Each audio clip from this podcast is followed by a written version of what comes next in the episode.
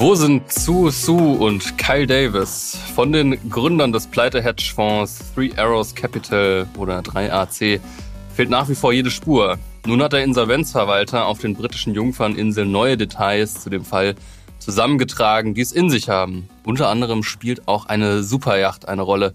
So viel sei schon mal verraten. Und damit herzlich willkommen zum BTC Echo Recap Podcast. Wie immer begrüßen euch an den Mikrofonen ich, David Scheider, Redakteur BTC Echo. Und mir gegenüber sitzt Sven Wagenknecht, Chefredakteur von BTC Echo. Moin Sven. Moin David.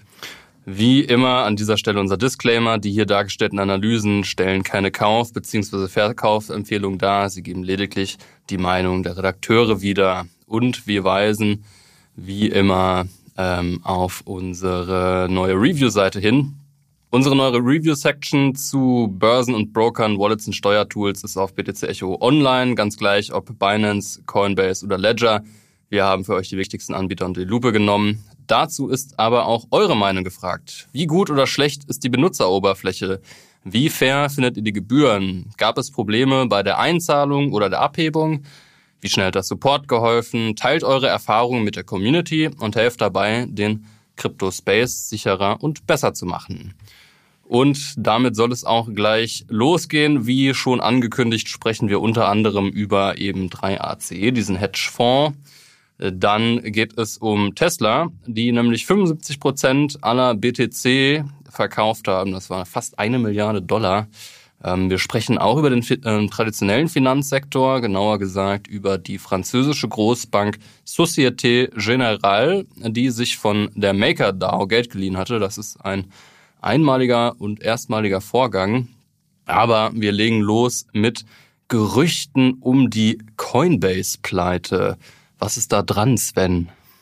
Ich glaube nicht viel offen gestanden. Es ist gerade ein Gerüchte-Wettbewerb ausgebrochen, meiner Meinung nach, in den sozialen Medien welchen Kandidaten trifft es als nächstes, wer muss jetzt als nächstes eine Insolvenz anmelden. Du hast es gerade schon gesagt, Coinbase kam auf einmal auf, KuCoin war aber auch schon im Gespräch und ja, natürlich ist es so, dass diese Unternehmen gerade nicht die beste Zeit haben. Die Gewinne gehen zurück, das Handelsvolumen ja auch inzwischen zum Teil. Das heißt aber nicht, dass solche Größen, also ja Milliardenunternehmen, das sind ja keine kleinen Startups, dass die nur weil es mal ein paar Wochen nicht gut läuft, dass die jetzt auf einmal pleite gehen oder insolvent sind, das ist meiner Meinung nach Quatsch, muss ich ganz hart so sagen. Die haben oft Milliarden an Rücklagen. Bei Coinbase wissen wir, das sind fünf oder sechs Milliarden oder so. Da ist also noch ordentlich Munition. Und wir dürfen auch nicht vergessen, so schlimm ist ja gar nicht erstmal für eine Börse, wenn die Kurse fallen. Denn Coinbase verdient immer Geld, solange gehandelt wird. Ob die Kurse hochgehen oder ob sie runtergehen. Entscheidend ist, dass eben gehandelt wird. Und das war natürlich bis vor kurzem auch noch der Fall gewesen. Ja, es ist runtergekommen, die Handelsaktivität, das stimmt schon. Es gibt auch eine Sommerpause, so neben der vielleicht auch Depression am Markt, kommt eben auch die Sommerpause mit hinzu. Das wissen wir aber auch, dass es eher schwächere Monate sind, was das Handelsvolumen anbelangt.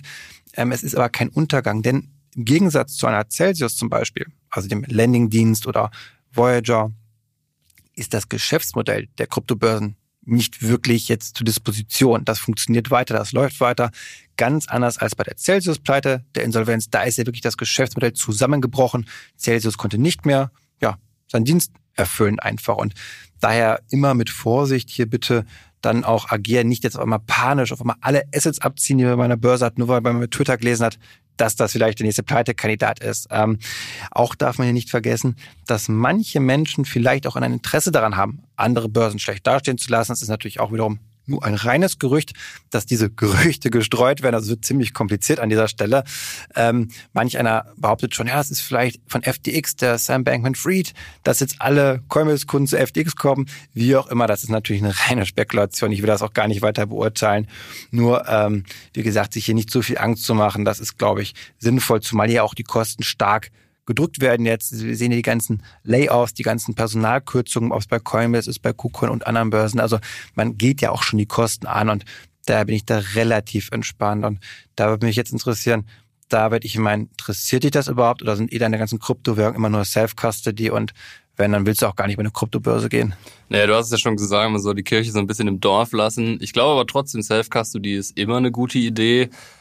Gut, ich muss mich korrigieren, vielleicht nicht immer, wenn ihr ganz neu dabei seid, ähm, dann vertraut vielleicht sogar lieber Börsen, die ja eine gute Reputation haben, die vielleicht eine gute Custody haben, wo das auch alles sicher verwahrt ist. Aber wenn ihr euch ein bisschen auskennt, wenn ihr euch mit Hardware-Wallets auskennt, wenn ihr versteht, wie das alles funktioniert und wenn ihr in der Lage seid, eure Bitcoin, Ether und Co. eben selbst zu verwalten, dann ähm, zieht sie ab. Das ist nämlich genau der Use Case von Kryptowährungen. Das ist ein sogenanntes Bearer Asset ist, also ein Inhaberinstrument. Ähm, man besitzt und hat eben das Eigentum über Kryptowährung nur dann, wenn man den Private Key verwahrt und ähm, eben das auf einem eigenen Wallet hält.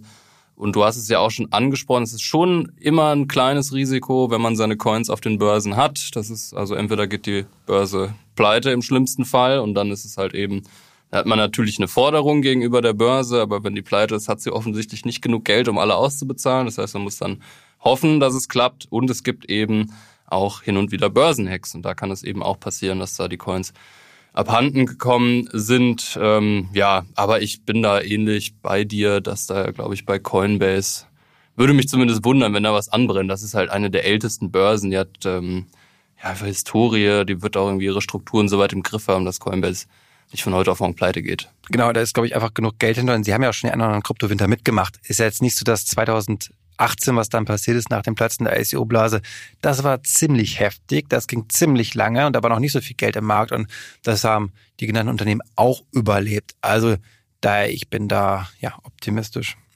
Ja, lass uns mal zum nächsten Thema gehen. Wir bleiben bei, sagen wir mal, Institutionen, die Assets für andere verwalten. Die Rede ist natürlich von Banken und wir werfen einen Blick nach Frankreich. Ähm, da sprechen wir jetzt über zwei Großbanken. Zum einen die BNP Paribas und die Société Générale. Und wir sprechen zuerst über die BNP Paribas, die so ein bisschen sich in den Kryptosektor wagt, aber noch nicht ganz reinspringt, oder? So ein bisschen trifft es ganz gut. Also was sie jetzt eben gemacht hat, ist nochmal Klarheit zu schaffen, eben, dass sie mit Metak und Fireblocks eben äh, Kryptokasse, die ja erarbeitet wird, integrieren wird. Also eben, dass man Token dort verfahren kann, aber eben auch hier die Betonung liegt eher auf Security Token, also digitale Wertpapiere und eben nicht Kryptowährungen wie Bitcoin, Ether und Co. Und ähm, ich finde es grundsätzlich erstmal positiv, dass eine Bank überhaupt diese neue Infrastruktur versucht zu integrieren. Soweit, so gut. Klar, ich würde mir wünschen, dass man eben nicht immer so argumentiert nach dem Motto, ja, also Token ja, aber bitte keine Kryptowährungen, sondern nur die digitalen Wertpapiere. Das böse Wort Bitcoin, nehmen Sie noch nicht in den Mund. Genau, man traut sich gerade, glaube ich, noch nicht. Und ähm, das finde ich mal so ein bisschen schade, dass man sich so ein bisschen davon distanzieren möchte. Und wir kennen das sehr, sehr gut, exakt diese Entwicklung bei ganz vielen Banken. Zuletzt erst bei den Sparkassen, die auch gesagt haben, ja, der Deutsche Sparkassen-Giroverband, wir machen das jetzt auch, eine Kryptokaste, die aber für digitale Wertpapiere erstmal Kryptowährung. Das möchten wir noch nicht anpacken. Also es zieht sich, glaube ich, wirklich durch die gesamte europäische Bankenlandschaft gerade. Alle machen Kryptokasse, die mit Bitcoin muss man mal schauen, weil es wird kommen. Ich bin da sehr auch entspannt. Also lassen wir mal auf den nächsten äh, Bullrun warten, wenn dann auch die Margen locken. Denn man kann jetzt viel mehr Geld verdienen mit Kryptowährungen von der Marge her, als mit Aktien zum Beispiel. Ne? Also gerade so ein Trade Republic zum Beispiel, die haben ja auch Krypto integriert. Und nun ja, es hat schon einen guten Grund, warum, weil ob ich jetzt eine DAX-Aktie trade bei Trade Republic oder ein Bitcoin, wo verdient Trade Republic mehr? Mhm. Sie werden bei Kryptowährungen immer mehr verdienen. Das kann man sehr wahrscheinlich so sagen. Und ähm, daher, ich glaube, sie werden auch kommen mit der Zeit, aber es dauert einfach mal. Und ähm, genau, aber es gibt ja noch eben noch progressivere Banken eben, auch in Frankreich. Die andere hast du gerade schon angesprochen. Und dann würde ich dir das jetzt überlassen, als ja auch sehr progressiver Mensch, David, dann äh, die Société Générale vorzustellen. Ja, vielen Dank. Ähm, genau, Société Générale ist die drittgrößte Bank Frankreichs und die sind schon so seit längerer Zeit ein bisschen mit der Maker DAO am Anbandeln. Besser gesagt, die SG Forge, das ist eine Tochter von der Société Générale und die haben eben vor geraumer Zeit einen Antrag bei der Maker DAO, also einer großen dezentralen Organisation, die auch diesen DAI-Coin hat und den Maker Governance Token. Also es ist ja eigentlich so die Vorzeige DAO, ähm, die es so gibt. Und die haben eben da einen Antrag gestellt, dass die sich insgesamt 30 Millionen US-Dollar in DAI, also in dem Stablecoin, ausleihen. Und das macht natürlich Maker nicht einfach so. Die geben das Geld nicht einfach so raus, sondern die wollen dafür eine Sicherheit. Das ist dann eben so ein Collateralized Loan. Das Konstrukt ist ziemlich ja, kompliziert und insgesamt muss Societe Generale auch 40 Millionen Dollar hinterlegen. Aber das Interessante ist jetzt, dass die nicht einfach 40 Millionen Dollar da einzahlen und dann 30 Millionen DAI zurückbekommen. Das wäre schon für sich auch spektakulär, weil das eben eine Bank wäre, die mit einer DAO kooperiert, sondern die Sicherheit wird im sogenannten OFH-Token hinterlegt. Und das ist ein ziemlich interessanter Vorgang, weil der OFH-Token ist eben ein Token, der auch von der Societe Generale kommt und das ist so eine, naja, eine Anleihe, eine Unternehmensanleihe. Das ist so ein Geldmarktpapier, das ist jetzt nicht verzinst oder so, das hat ja keine Rendite, 0%, aber ist immerhin von Moody's auch auf AAA geratet worden.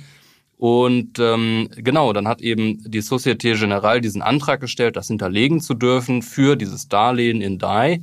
Und tatsächlich, ähm, Maker hat mit 83,16 Prozent der Stimmen dafür gestimmt, dass das eben so passieren kann, also diesem Antrag im Prinzip stattgegeben. Und ähm, stimmberechtigt sind halt eben genau die Mitglieder der DAO, also diejenigen, die auch DAI-Token halten. Und ähm, je mehr man hält, desto mehr Stimmrecht hat man. Aber das ist halt, ja, im Prinzip wie so ein, so ein Gremium, so ein Aufsichtsrat, aber das Ganze eben dezentral. Und ähm, ich fand die Story persönlich ziemlich interessant. Also erstmal natürlich aus dem Grund, dass jetzt die Societe Generale, wie du richtig sagst, sehr progressiv hier ist.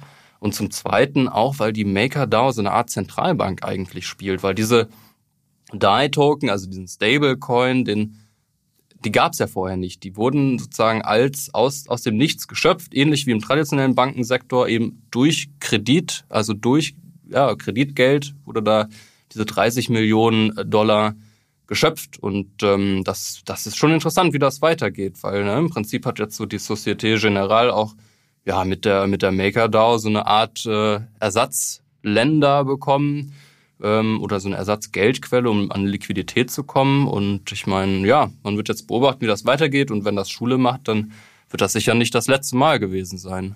Also immer wenn ich solche Nachrichten höre, ich finde, das macht mich mega bullisch, muss ich ganz ehrlich sagen, weil dass eine solche etablierte Bank nun mit einem wirklichen DeFi-Protokoll, was wirklich dezentral ist, zusammenarbeitet und echte Summen hin und her überweist, das ist Wahnsinn. Also und das ist für mich vielleicht auch der nächste ja, das der nächste Schritt, also diese Real-World-Assets, dass wir eben raus aus dieser reinen Kryptospekulation kommen, wofür oft DAOs oder ähm, Lending gemacht wird dann auch, sondern dass wir halt sagen, okay, das sind halt auch der Bezug zur Realwirtschaft, der nimmt dadurch zu, dadurch, dass wir eben auch Geschäftsbanken haben, die eine Verbindung haben zur ja, echten realen Welt, sage ich jetzt mal, wo eben auch eine Wertschöpfung gemacht wird, die eben außerhalb der Spekulation liegt. Und das kann zum einen natürlich das Ganze noch mehr legitimieren, es kann aber auch das Ganze stabilisieren vor allem, denn hier kommt wirklich eine Nachhaltigkeit rein, die eben nicht, wie wir es gerade jetzt erlebt haben, einfach in dem Sektor durch eben eine ja, kleine Spekulationskrise natürlich auch durch makroökonomische Einflussfaktoren, wo jetzt gerade sehr viel zusammengebrochen ist, ist sehr viel zerstört worden in diesem Sektor. Und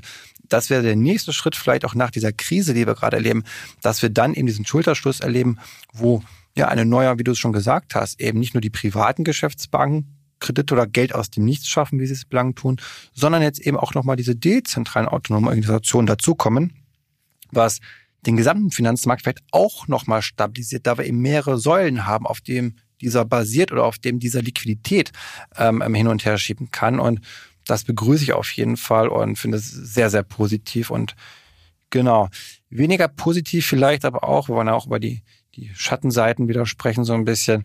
Das ist ja der 3AC, äh, ja, Hedgefonds. Da ist ja richtig was in die Hose gegangen. Ähm, das ist letztes Mal schon kurz erwähnt, aber da gibt es jetzt auch Neuerungen zum filmreifen Abgang der Menschen, die dahinter stehen. Ja, so kann man das sagen. Wir hatten es letzte Woche angesprochen, vor allem in Verbindung mit Celsius. Eben deshalb, ähm, weil Celsius auch Kapital bei 3AC liegen hatte. 3AC war, muss man in dem Fall sagen, einer der größten Hedgefonds im Kryptosektor. Und ähm, interessanterweise war der eigentlich total unbekannt. Also irgendwie haben die es ja geschafft, unter der sagen wir mal, Oberfläche der Öffentlichkeit zu fliegen. Aber unter so den großen Playern im Kryptosektor war der eben schon sehr bekannt. Also viele Market Maker haben den ähm, Geld geliehen unter anderem eben auch ähm, Genesis und Voyager und auch Celsius. Wir hatten es auch angesprochen, Voyager ist auch pleite gegangen. Und ähm, jetzt gibt's eben neue Dokumente, die der Insolvenzverwalter natürlich, wie könnte es anders sein, auf den britischen Jungferninseln zusammengestellt hat. Da war dann 3AC ansässig und das ist schon ziemlich wild, was da abgeht. Also äh, auch auf jeden Fall Netflix-reif. Ähm, nur um so ein paar Sachen zu nennen, von den Gründern Su Su und Kyle Davis fehlt nach wie vor jede Spur. Su Su ähm, kennen vielleicht einige, der hatte früher auch einen Podcast mit Hasu, den Uncommon Core Podcast. Und Hasu ist ja auch jemand, der so im deutschen Crypto-Space eigentlich ziemlich bekannt ist. Ähm, schon vor Jahren wirklich sehr, sehr gute Artikel über Bitcoin, auch Governance geschrieben. Jetzt ist er auch ähm, bei MakerDAO witzigerweise aktiv und hat auch ähm, für diese Societe Generale dieses Darlehen gestimmt. Also das nur am Rande. Ähm, genau, aber was diese Dokumente zeigen, ist eben, dass da dieser Contagion-Effekt, sagt man im Kryptosprech, also diese Ansteckung von Institutionen, die sich gegenseitig Geld leihen und ja auch verhebelte Positionen offen haben und ähm, das alles ging im Prinzip dann den Bach runter, als Terra Luna gecrashed ist. Und das fand ich schon, schon interessant, weil da offensichtlich nicht nur Privatinvestoren stark in Terra Luna waren, das war irgendwie der Hypecoin schlechthin und gerade mit der Nachricht, dass da Terra 10 Milliarden Dollar in Bitcoin investieren will und den irgendwie den Stablecoin zu sichern, der ja, wie wir wissen, jetzt ähm, in die Brüche gegangen ist, das hat offensichtlich auch unter den großen Hedgefonds Eindruck gemacht und die waren da auch wohl sehr stark investiert und hatten eine Long-Position offen, die dann natürlich beim Crash von Terra Luna alle liquidiert wurden und eben ja, das Risikomanagement bei 3AC hat nicht so richtig funktioniert. Und insgesamt ähm, hat der Fonds wohl drei Milliarden US-Dollar äh, verloren, beziehungsweise das sind insgesamt die Schulden, die die haben bei verschiedenen Institutionen. Alleine der, der Broker Genesis, der war mir vorher auch nicht bekannt, ist aber auch ein Riesenbroker, ich habe das mal nachgeguckt, der hat 2,3 Milliarden Dollar Schulden bei, beziehungsweise hat 3AC Schulden bei dem, weil äh, Genesis denen das Geld geliehen hatte. Ich habe die auch angefragt, ob die sich dazu äußern wollen, ob das jetzt die nächste Pleite ist. Leider keine Rückmeldung bekommen, was auch ehrlich gesagt kein gutes Zeichen ist. Ähm, genau, das sind alles so Sachen, wo man sagt, okay, da muss jetzt ein Insolvenzverwalter schauen und am besten äußern sich ähm, Susu und Kyle Davis auch dazu. Tun sie leider nicht. Aber wo es wirklich filmreif wird, ist, ähm, wenn man dann guckt, wie die beiden sich wohl auch verhalten haben und auch gefeiert haben. Also Su soll für 34,5 Millionen Dollar ein Bungalow in Singapur gekauft haben, auch also wohl eines der teuersten Privathäuser dort. Und die beiden haben ähm, in Italien eine Luxusjacht angezahlt. Allein die Anzahlung hat wohl 50 Millionen Dollar gekostet. Und jetzt auch mit dem großen Prädikat mutmaßlich, so steht es zumindest in dem Papier, soll da auch ähm, eine Veruntreuung, also steht da im Hause, nämlich diese 50 Millionen Dollar für die Luxusjacht, die sollen nicht aus Privatvermögen bezahlt worden sein, sondern aus Firmenvermögen. Und das dürfte dann eben nicht nur die Zivilgerichte und die Gläubiger interessieren, sondern eben auch die singapurischen, ähm, ja, die Justiz und die, die Strafverfolgungsbehörden, weil hier geht's halt dann um, um, eine, um eine Straftat. Und das ist vermutlich auch der Grund, warum ja von den beiden jede Spur fehlt. Ich freue mich ja schon total auf den Film, der da kommen wird. Also ich habe da noch nichts Offizielles von gehört, aber ich bin mir sehr sicher, dass es einen Film dazu geben wird. Ich hoffe mal nächstes Jahr oder so könnte spannend werden. Und ich finde es auch offen gestanden gut, dass das jetzt alles mal zusammenbricht. Also jetzt auch hier nicht logischerweise, und das finde ich auch richtig, nicht der Staat eingreift, wie wir es bei Lehman Brothers hatten, denn das Prinzip ist ziemlich ähnlich wie 2007, 2008 zur ja, Lehman Brothers Pleite eben, wo alles in sich auch zusammengebrochen ist, wo dann der Staat eingesprungen ist und hier macht es ja auch noch viel verständlicher keinen Sinn, dass der Staat da auch wirklich irgendjemanden rettet. Und diese Bereinigung, hoffe ich, die fällt aber dann viel schneller aus, als es eben im traditionellen Finanzsektor ist, dass hier wirklich einmal glatt gezogen wird alles und dann ja, vielleicht auch mit einer Societe Generale, mit anderen Playern hier wirklich ein stabiler Sektor aufgebaut wird. Ähm, also das, das ist, das passiert einfach auch, finde ich, wenn etwas so jung ist, dass das eben eine Übertreibung gibt. Es gibt diese Gier, es gibt diese paar, ja, Idioten vielleicht auch, die es dann einfach übertreiben. Kann man so sagen in dem Fall, glaube ich, ja. In dem Fall, genau. Es sind einfach dann Menschen, die einfach dann jeglichen Bezug verlieren, glaube ich, zur Realität, eben so abheben, für eine Yacht für 50 Millionen anzahlen ich meine, die sind aber auch teuer, glaube ich. Ne? Also so eine große Yacht, ja, jetzt, so, die kostet ja auch mal schnell eine halbe Milliarde. Also das ist ja, ja. auch nur 10 Prozent in dem Fall. Ne? Damit ist auch noch nicht viel gemacht. Also sie wollten auf jeden Fall die größte Yacht Singapurs haben. Sie wollten da alle singapurischen Milliardäre übertrumpfen mit ihrer Yacht. Also das ist halt auch so ein Ego-Vergleich. Das ist Wahnsinn.